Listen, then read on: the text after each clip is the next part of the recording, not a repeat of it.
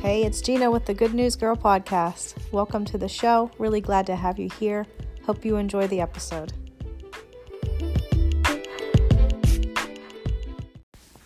Hi, thanks again for joining me. I'm excited to be on here, and the word today is stay in your lane. I was uh, meditating on it and I called it stay in your lane. What's your source and identity? Um, I was just kind of thinking, I've been actually working on this word, um, building it a little bit for months. Um, I had a dream a while ago um, that I was in a bowling alley with some family members, and each of us were in our own lane, and it looked very different. Um, some were, were bowling, some were sitting to the side, and, and you know, um, we were each having a good time doing it the way we were doing it. and I knew God was speaking about staying in your lane. And then there was just confirmation after confirmation. And I kind of sat on this word for a little while. Um, but I, I, feel like now is the timing to release it. Um, there is just nothing more beautiful or attractive on a person than seeing them moving and flowing in their divine calling. Um, there is a divine, unique identity on and inside each and every one of us. Um, imagine our Creator. There isn't a soul on this planet that has the same fingerprint. How can that be? Did you ever think about the human eye, the way the human eye processes, focuses, um, looks at things? It's it's truly incredible if you if you break down how it works. Um, the entire human body is just such a miracle. But our purposes, our gift mix, our talents, and our abilities are all part of our calling. Um, and we we are designed uh, to each do different things. My apostle, Bo, calls this your unique true identity. That is the term that he has coined it. And um, it truly is as important to know what and who you aren't as it is what and who you are. Um, in Romans chapter 9, verse 20, it says, But who are you, a human being, to talk back to God? Shall what is formed say to the one who formed it, Why did you make me this way? Does not the potter have the right to make out of the same lump of clay some pottery for special purposes and some for common use? Um, there's a scripture reference here back into Isaiah 45, and it's, um, let's see, verse 9. Shame on the one who argues with his creator, like one clay pot among other pots arguing with the potter. Should the clay say to the potter, What in the world are you doing with me? Your hands are clumsy you know, it's like how insulting would it be to our creator to want to try to be something that we were never made to be?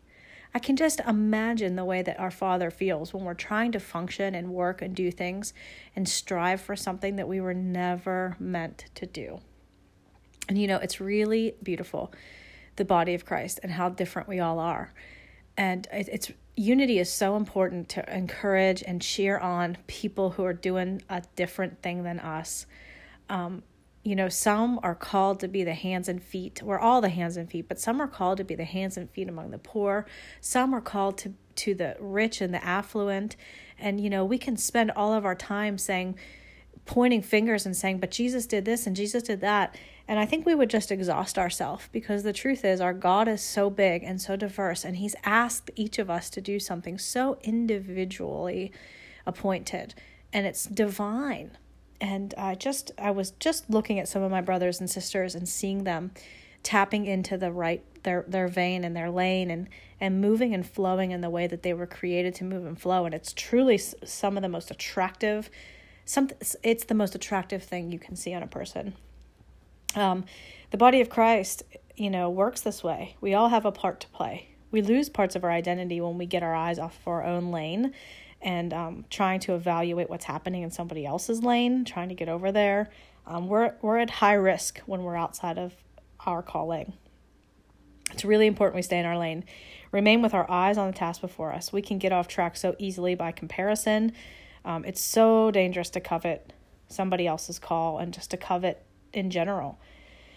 Um, the God who knows us before we were formed in our mother's wombs knows what he purposed us for. And far be it from me to try to manipulate that. I mean, it will never work when we um, when we try to counterfeit what somebody else is doing. Um, we'll never find our authentic place when when all we're thinking about is um, what what someone else is doing. So I just want to read this this verse. Um, For it is by grace given me, I say to every one of you, do not think of yourself more highly than you ought, but rather think of yourself with sober judgment in accordance with the faith God has distributed to each of you. For just as each of us has one body with many members, these members do not all have the same function. So in Christ, we, though many, form one body, and each member belongs to all the others. So we belong to one another. Do you get that? We belong to one another.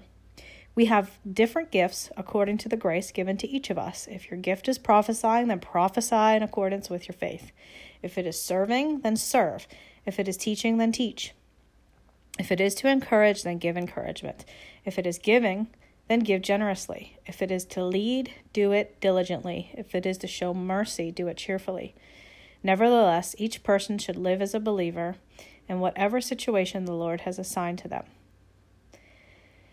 Just as God has called them, I think I'm on a different scripture now. I'm sorry. I'm jumping around. This is the rule I lay down in all the churches. Was a man already circumcised when he was called?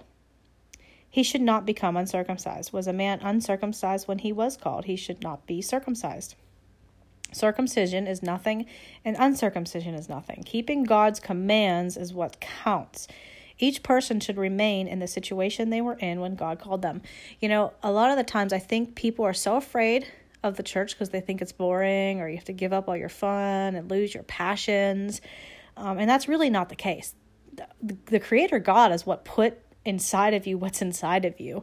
And um, He fully wants us to embrace that. And in fact, when we step into Him and His callings and His freedoms, um, that kind of comes together in, in bigger and better ways. And you actually have more enjoyment, like you're able to enjoy who you are and enjoy yourself, the things that you enjoy and love and like when you have that freedom and that place of true identity. Um, not not what the world is trying to throw at us and tell us. Um, actually, the, the world has lied to us. And um, yeah, it, its promises are empty and broken and they're binding and they're bounding and you know when we come out of that into the kingdom we don't have to change our passions. Um, we're really free to just be who we really are. Um, but not everyone is equal in god. Like he doesn't he loves us all the same but we don't all have the same grace giftings or callings. He doesn't love us for for our gifts and, and it doesn't you know mean that he loves someone more than anyone else. We're all equally loved. Um, but to some, the gift of um, God has, has made us so, it, that's the scripture, some the gift of this and some the gift of that. God has actually made us beautiful in our unique differences. And we have to embrace that and not say, well, I want to be this, I want to be that. You know, I fully understand that I'm not called to be the president of the United States. And so I'm not striving after something that I know I'm not supposed to be. Um, and, and some of us have higher access levels to Him than others. And I just want to use the United States as an example for that. Um, everybody here has citizenship. If you're if you live in the United States, you're a citizen of the United States and a citizen of the country. So anyone who has salvation in the Lord is saved and is going to heaven and is a citizen of the kingdom of heaven. However, a basic everyday citizen like you and I do not have the same high level security clearances to covert operations within the government. And there are um, people within the body of Christ that have higher level clearances, um, intercessors, prophets, you know, people that the Lord is giving. Now, I do believe that we can tap into higher level places and we can go higher and and, and deeper and more um, and seek and pursue after it and get our hearts healed and and um, and and gain more. We don't we don't um, we don't have to stay, you know, distant from the Lord. He talks to all of us. We can all hear God. We can all go after Him. Um, and it isn't because He's unfair, it's just how He conducts His government affairs. Um, he's looking for faithful ones who aren't afraid to lose a wink of sleep in prayer, who aren't afraid to stand out and, uh, and be bold for Him. He says in the Bible that he we did not choose him, he chose us. He called us, he destined us, he he pre made, but he's not a forceful God. He's not trying to control us like a robot. I mean, he's waiting for us to come after him before he's going to, you know, promote us into these higher realms and different places. Um, in Colossians uh, chapter 3, it, it verse 23 says, Whatever you do, work at it with all of your heart as working for the Lord, not for human masters. Since you know that you will receive an inheritance from the Lord as a reward, it is the Lord Christ you are serving. Um, so we influence spheres of culture, and um, the indigenous thing is is huge. So I feel like he has strategically placed us. Like it's not an a coincidence that I was born in, the, in a perfect place. Now I do believe the the Lord moves people. He pulls them out, but but he's ta- you're taking with you um, your your your indigenous culture, where you came from. You're taking that with you, and he will use that. Um, so he does call people. He does send people out. Apostles are sent. Missionaries are sent. Um, but you landed where you landed for a very strategic purpose and we have to grab hold of that like i think a lot of the times we think i wish i wasn't from here i wish i wasn't born here i wish i didn't have this and and again it's that what are we saying to the clay potter he he put us in these places for a very specific reason and purpose. And we should grab hold of um, what it is he's trying to to get. And you know they say whatever you get uh, set free of you have authority over. And that's so true. So our situations are are purposeful. All of it is for um, God's working together for our good. And why do we do what we do? Um, I went to hear Amy Grant in concert, and she was talking about um, a time when she was doing something and she was questioning it. She said, well, I don't even know why I'm doing this. You know, Amy Grant, she has forever influenced the, the music culture scene. Um, with the Lord, she's brought the scriptures and and um, testimony of Christ into mainstream music. Um, what a powerful woman. I mean, but why does Amy Grant do what she does? You know, why do I do what I do?